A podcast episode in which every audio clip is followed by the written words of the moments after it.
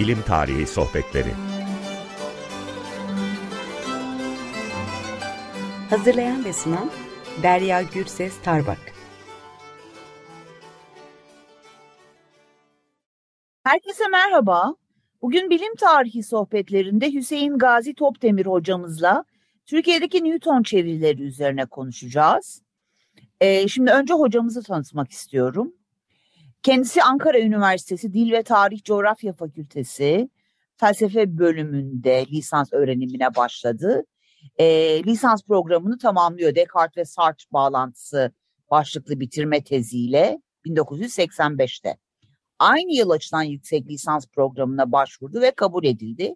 87 yılında felsefe bölümü bilim tarihi ana bilim dalında araştırma görevlisi olarak göreve başladı ve 88 yılında da bir yüksek lisans tezi e, yazıyor. Genellikle optik alanında çalışmalarıyla e, görüyoruz e, Hüseyin hocamızın yani tarih, bilim tarihi perspektifinden çalışıyor.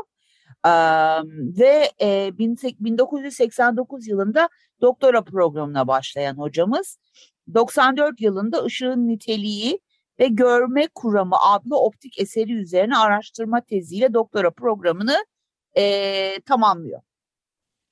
E, doktora tezinin konusu Takuyuddin e, üzerine e, Osmanlılar döneminde yaşamış astronom ve fizikçi e, kendisi bilinen bir e, şahsiyet. E, şimdi e, bilimsel çalışma alanları bilim tarihi ve bilim felsefesi hocamızın ve e, birçok çalışması bulunmakta ve üyelikleri bulunmakta ve 2014 yılında Muğla Sıtkı Koçman Üniversitesi Felsefe ve Bilim Tarihi Uygulama ve Araştırma Merkezi'ni kurmuştur ve halen müdürlüğünü yürütmektedir. Hocam hoş geldiniz. E, hoş bulduk, teşekkür ederim. E, biz teşekkür ederiz bize katıldığınız için. E, şimdi ilk sorumu sormadan önce e, birazcık ben, e, yani ben de e, ağırlıklı olarak e, Avrupa ve İngiltere e, çalışıyorum bilim tarihinde ve Newton konusunda bir e, ve Newton karşıtları konusunda bir uzmanlığım var. E, literatürü ben hani yurt dışından takip ediyorum çoğunlukla ama son zamanlarda Türkçe'ye de kazandırılması gerektiği konusunda benim de içimde bir ne denir ona yara e, oluştu. O yüzden sizle konuşmak benim için çok önemli gerçekten. İlk sorumla başlamak istiyorum. E, şu ana kadar neler var hocam Türkçe'ye çevrilmiş olan ve Isaac Newton'un yazdığı? E, teşekkürler tekrar. E, Açık Radyo dinleyenlerine e, günaydın diyorum. E, saygı ve sevgilerimi e, iletiyorum sizin aracılığınızla. E, soru için teşekkür ederim. E, şu an e, literatüre baktığımızda aslında Newton'un e, temel bilim eserleri olarak e, kabul ettiğimiz e, kısaca Principia olarak bilinen doğa felsefesinin matematik ilkeleri ve e, ışık üzerine e, o dönemde kaleme alınmış en kapsamlı çalışmalardan birisi olan e, optik eserleri henüz Türkçe'de yok. Yani bu iki temel eser aslında önemli ve bunlar da e, henüz Türkçe'ye e, çevrilmedi. E, sadece e, doğa felsefesinin matematik ilkelerinden e, seçmeler yapıldı. Bu e, İDA yayınlarında e, çıkmıştı. E, birden e, Newton'un e, daha çok e, bilim dışı bir çalışması olan e, Kutsal Kitabın Yorumu e, adlı e, çalışması e, tam bir metin olarak Türkçe'ye aktarıldı. Dolayısıyla e, Newton'un e, Türkçe'de e, nasıl diyelim şanssız bir bilim insanı. Şimdi bazı e, batılı bilim insanlarının hemen hemen bütün e, eserlerinin Türkçe'ye çevrildiğini biliyoruz. Bu çok aslında yerinde bir hareket. E, ama Newton gibi birisinin e, eserlerinin Türkçe'ye bugüne kadar kazandırılmamış olması büyük bir eksiklik. Ee, geçen yıllarda mesela Galilei için bu açık epeyce giderildi. Ee, hemen hemen e, bildiğim kadarıyla e, demotu yani hareket üzerinenin dışındaki e, temel eser. Bazı başka eserleri de var ama e, temel eser ilk e, literatüründeki ilk önemli çalışma olması dolayısıyla e, o çevrilmedi. Diğerleri çevrildi. Buna karşılık e, Newton e, o yüzden hani şanssız sözcüğünü kullandım. E, Newton'un temel eserleri maalesef bugüne kadar Türkçe'de yer almadı. Oysa ki Newton e, hepimizin bildiği üzere bilim devriminin yıldız şahsiyetidir. Yani dolayısıyla onun eserleri temeldir ve bugün de bildiğimiz üzere e, birçok açıdan yani e, modern ya da çağdaş fizik biliminin, astronomi biliminin e, yeni yeni kuramlar üzerinde yürütüldüğünü elbette biliyoruz ama e, Newton'un e, temel e, düşünceleri, kavramları, ilkeleri ve e, yasaları bugün hala e, geçerliliktedir, yürürlüktedir. Dolayısıyla hem bir eğitim problemi olarak hem de araştırma programlarının bir parçası olarak düşünüldüğünde e, Newton'un e, bu eserlerinin e, çevrilmesi bir gerekliliktir. E, başka açıdan söylersek çevrilmemiş olması ciddi bir e, eksikliğe işaret etmektedir. De aynı fikirdeyim hocam. Ee, peki şimdi dinleyicilerimize e, bir açıklama yapabilir miyiz? Neden? Yani bu bir e, gerçekten Türkçe literatür için büyük bir eksiklik ama siz e, ilk başta dediniz ya bilimsel devrimin yıldız şahsiyetidir kendisi. Evet. Bunun sebebini biraz e, bilim tarihi perspektifinden anlatabilir misiniz? Neden Principia eseri bu kadar önemli e, ve çevrilmesi konusunda birilerinin artık inisiyatif göstermesi gerekiyor? Öneminden bahsedebilir misiniz lütfen? Evet yani e, teşekkür ederim. Yani bu konu gerçekten e, biz hem bir kültürel anlamda yani Türk bilim tarihi literatürü hem e, bilim tarihi genelde bilim literatürümüz açısından fizik, astronomi gibi e, hatta matematik gibi alanlar açısından çok temel bir eser olduğunu biliyoruz. Şimdi Filosofia Naturalis Principia Mathematica yani doğa felsefesinin matematik ilkeleri ya da e, başka bir deyişle yaygın kullanımıyla Principia, Principia olarak bilinen e, bu eser Newton'un o tarihe kadar mekanik olarak e, adlandırılan ve büyük ölçüde değişim konusunu irdelendiği bir disiplin olan doğa felsefesinin modern dönemde geldiği evrenin bir yansıması olarak,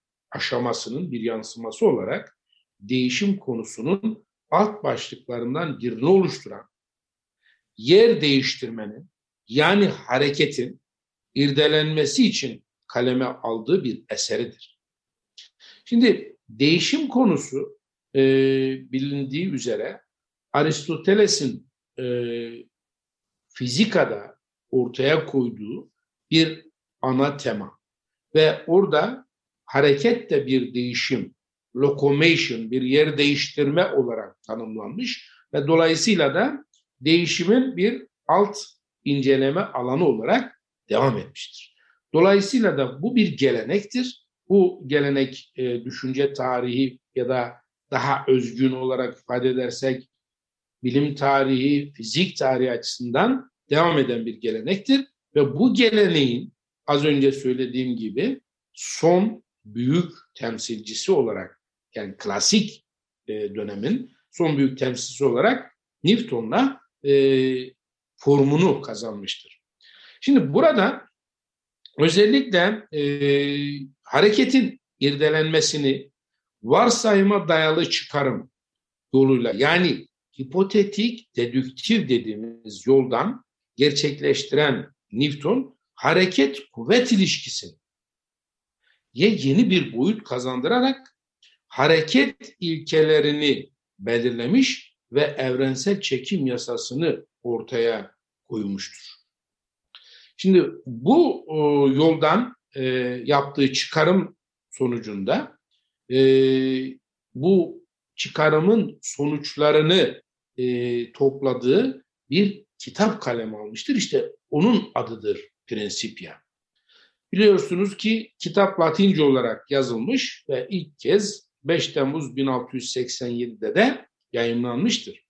Şimdi Principia klasik me mekaniğin bütün bilgi birikiminin yer aldığı veya diyelim ki toplandığı, derlendiği temel bir eserdir. Geçmişin başarılarının nedene dayalı açıklamalarının yapıldığı bir içeriğe sahiptir. Ne demek istiyorum?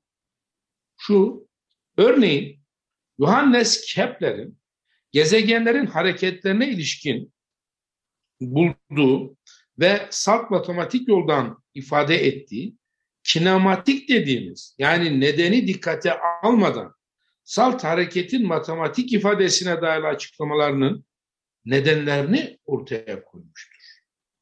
Demek ki Principia temel bir eser olma niteliğine niteliğini haizdir. Klasik fiziğin bu bağlamda ulaştığı son noktadır ve bu özelliklerinden dolayı da bilim tarihi klasiğidir. Bazı kaynaklarda kitabın içeriğinde yer alan evrensel çekim yasasının geniş bir olgular alanının açıklanmasında başarıyla uygulanabilmesi dolayısıyla değil mi? devrim olarak da nitelendirilmiştir. Biliyoruz ki e, evrensel çekim yasası e, örneğin elektrikte, örneğin gazlar kimyasında, e, manyetizmada da başarıyla kullanılabilen bir e, yasadır.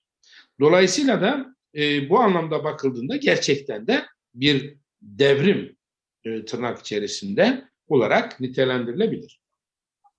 Evet, Mesela hocam. bunu dile getiren e, fizikçilerden biri e, Alexis Claro e, 1747'de e, aslında farklı bir açıdan konuya bak, bakmış ve e, onun değerlendirmesinin e, dikkate aldığımızda bakıyoruz ki değerlendirmesinin esasını bilimin ulaştığı sonuçlara matematik uygulamak bağlamında değerlendirmiştir.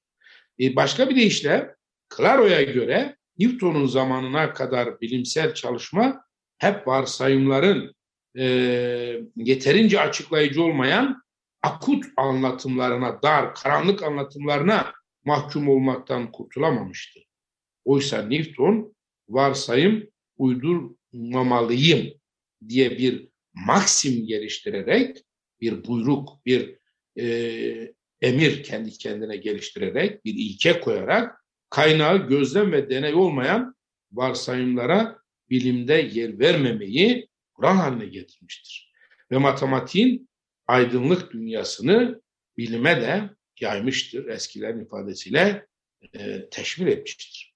Diğer bir dikkat çekici yönü ise klasik pozitivist geleneğin temsilcileri olan e, Saint-Simon ve Auguste Comte ile mantıkçı pozitivizm adı verilen yeni versiyonuna mensup bilim ve düşün insanlarının Principia'yı gerçek bilim örneği. Buraya çok dikkat etmemiz gerekiyor. Bakın gerçek bilim örneği e, olarak e, görmeleridir. Buna bağlı olarak bir düşünür, bu düşünür grubunca ileri sürülen bir diğer iddiada aynı zamanda Newton'un kitabında izlediği tutumunun bütünüyle pozitivist bir esasa dayandığı tezidir.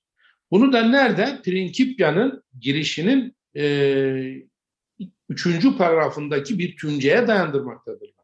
E, Newton orada ne diyor? O ön sözde girişte diyor ki e, aslında bu kitabın e, çalışmasını öyle tanımlıyor kendisi. Bu kitabın amacının sanatlardan daha çok felsefeye yönelik bir tasarımdır diyor. Newton kendisi öyle söylüyor.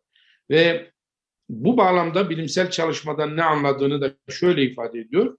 Diyor ki bu kitapta esas olarak çekme, itme, yer çekimi, ağırlık, esnek kuvvet, akışkanların direnci ve benzeri ile ilgili olan yapay değil doğal kuvvetleri ele aldığım için kitabıma felsefenin matematik ilkeleri adını verdim. Çünkü felsefenin karşı karşıya kaldığı esas soruluk hareket olgularından işte dayandıkları cümle budur pozitivistlerin hareket olgularından doğanın güçlerini araştırmaktan ve sonra bu güçlerin diğer olguların oluşmasında da geçerli olduğunu göstermekten kaynaklanmaktadır. Bu amaçla birinci ve ikinci kitapta genel öneriler ileri sürmekle yetinirken Dünya Sistemi başlıklı üçüncü kitapta bu anlamda ön kestirimlerin örneklerini verdim. Benden öncekilerin çalışmalarında öncüller matematiksel olarak ileri sürülmekteyken işte tam az önce temas ettiğim Kepler'in e, tutumu, davranışı, e, bilim anlayışı budur. Ben bu kitapta gök olaylarından cisimlerin güneşe ve çeşitli gezegenlere yönettiği çekim kuvvetlerinden hareket etmekteyim. Sonra da bu kuvvetlerden matematiksel olarak elde edilen diğer önermelerle gezegenlerin, kuyruklu yıldızların, ayın ve denizin hareketlerini ön görüyorum. Ee, Derya Hanım bakın burada ön görüyorum sözcüğü çok önemlidir. Çünkü dikkat ederseniz hareket olgularından başlayarak bir genel ilkeye ulaşıyor. Sonra bu ilke yardımıyla ileride meydana gelecek olayları öngörüyor. İşte evet. buradan hareketle pozitifler diyorlar ki işte bakınız bilimsel çalışmanın muhteşem örneği budur. Başlangıcı olgular, bitimi de olgulardır. Dolayısıyla Newton'un kendi çalışmasına deneysel felsefe demesinin bir diğer nedeni de e, budur.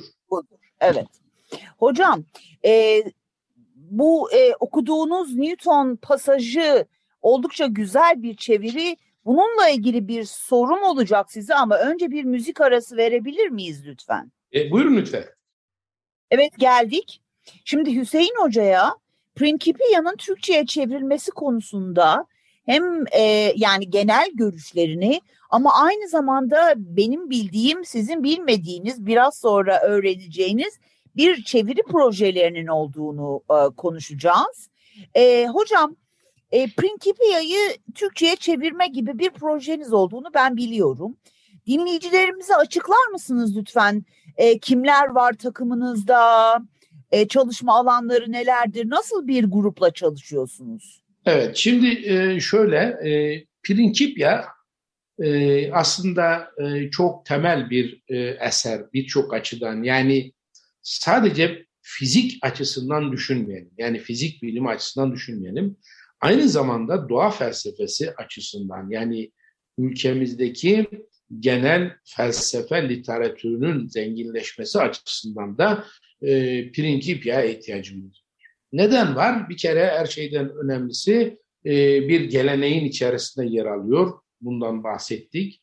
Dedik ki Aristo'dan başlayan, bakın orada adı fizikadır. Buraya geldiğimizde ne var? Doğa felsefesi ve matematik ilkeler. Ve aynı zamanda e, varsayım uydurmuyorum e, ya da varsayım uydurmamalıyım e, ilkesinden de deneye ve gözleme dayalı bir çalışmayı esas aldığını, dolayısıyla bir deneysel felsefeden söz ediyor. Bunlar muhteşem şeyler ve bizim e, felsefe literatürümüzü e, zenginleştirmek açısından bizim Newton'u anlamamız lazım. Demek ki bir, bilim tarihi açısından anlamamız gerekiyor. İki, felsefe tarihi açısından anlamamız gerekiyor. Üç, bilim ve felsefe eğitimi açısından anlamamız gerekiyor. Yani Newton'un Principia'sının böyle bir temel özelliği var. Şimdi bunun tabii Türkçe'ye aktarılmadığı sürece, şimdi az önce bahsettiğiniz pasajı ben 1848 yılında yapılmış çevirisinden e,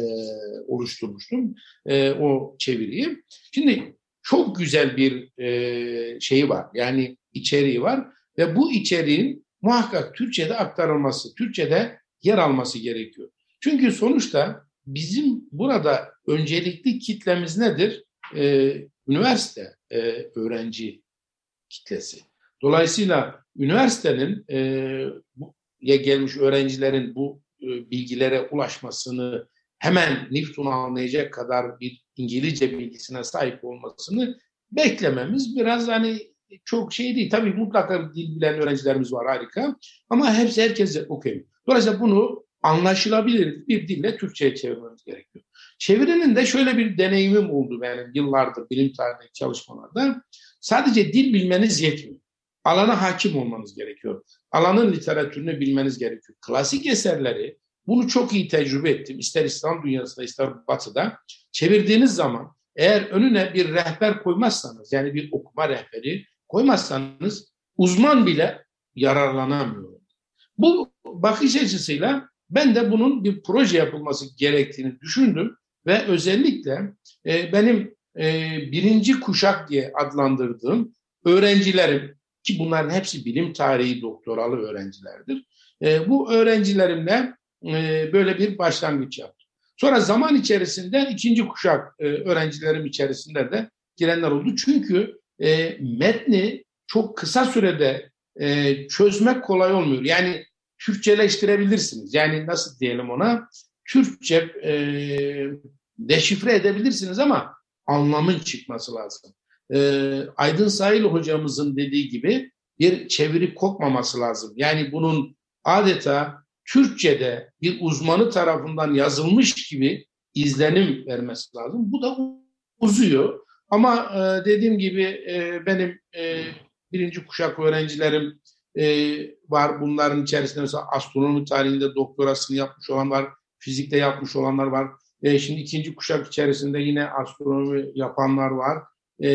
Ya bunlarla birlikte bu işi kısa süre içerisinde, yani kısa dediğim tabii yine böyle bir hikaye içerisinde olmayacak. E, e, Türkçe'ye mutlaka kazandırmak istiyoruz.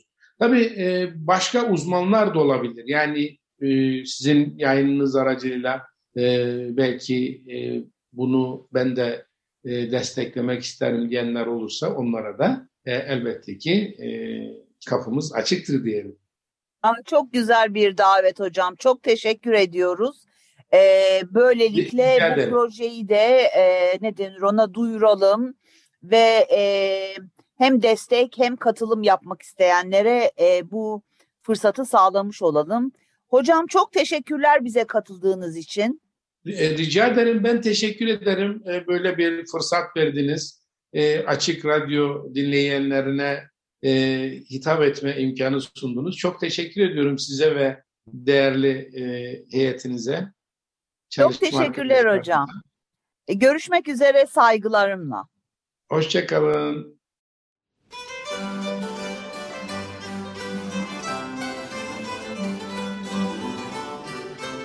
Bilim Tarihi Sohbetleri Hazırlayan ve sunan Derya Gürses Tarbak